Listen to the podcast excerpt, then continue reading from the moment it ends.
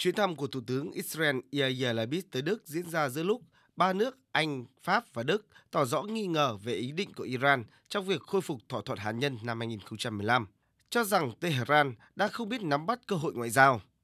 Nhóm E3 cho biết Iran đã nêu thêm các vấn đề khác và tiếp tục leo thang chương trình hạt nhân theo cách mà không thể biện minh.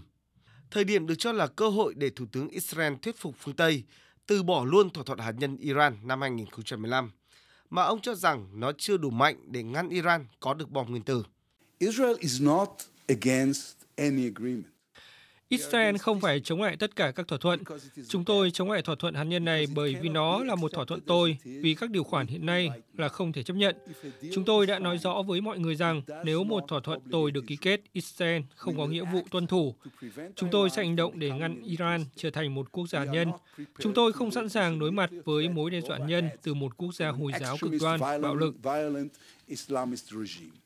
Trong ngày hôm nay, Thủ tướng Israel Yair Lapid có lịch gặp với Tổng thống Đức Frank-Walter Steinmeier, Thủ tướng Olaf Scholz và Bộ trưởng Ngoại giao Annalena Baerbock. Theo đại sứ Israel tại Đức, chương trình hạt nhân của Iran sẽ dẫn đầu chương trình nghị sự và Thủ tướng Israel sẽ dành nhiều tâm huyết để giải thích về chương trình hạt nhân Iran và những đòi hỏi mới từ quốc gia Hồi giáo này.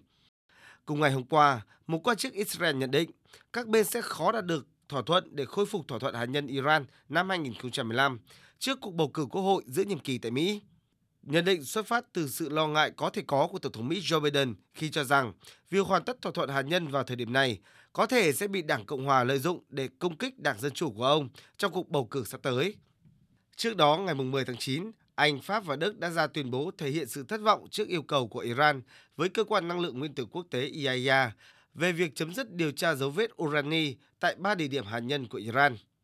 Phía Iran hôm nay phản ứng cho rằng tuyên bố của các nước châu Âu là đáng tiếc, không mang tính xây dựng và các nước này nên đóng vai trò tích cực hơn trong việc đưa ra các giải pháp cho một số ít các bất đồng tồn tại.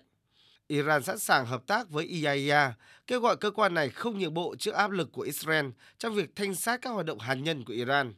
Mỹ và châu Âu cũng không nên quá ưu ái cho các lợi ích của Israel trước khi đưa ra các quyết định chính trị đối với thỏa thuận hạt nhân.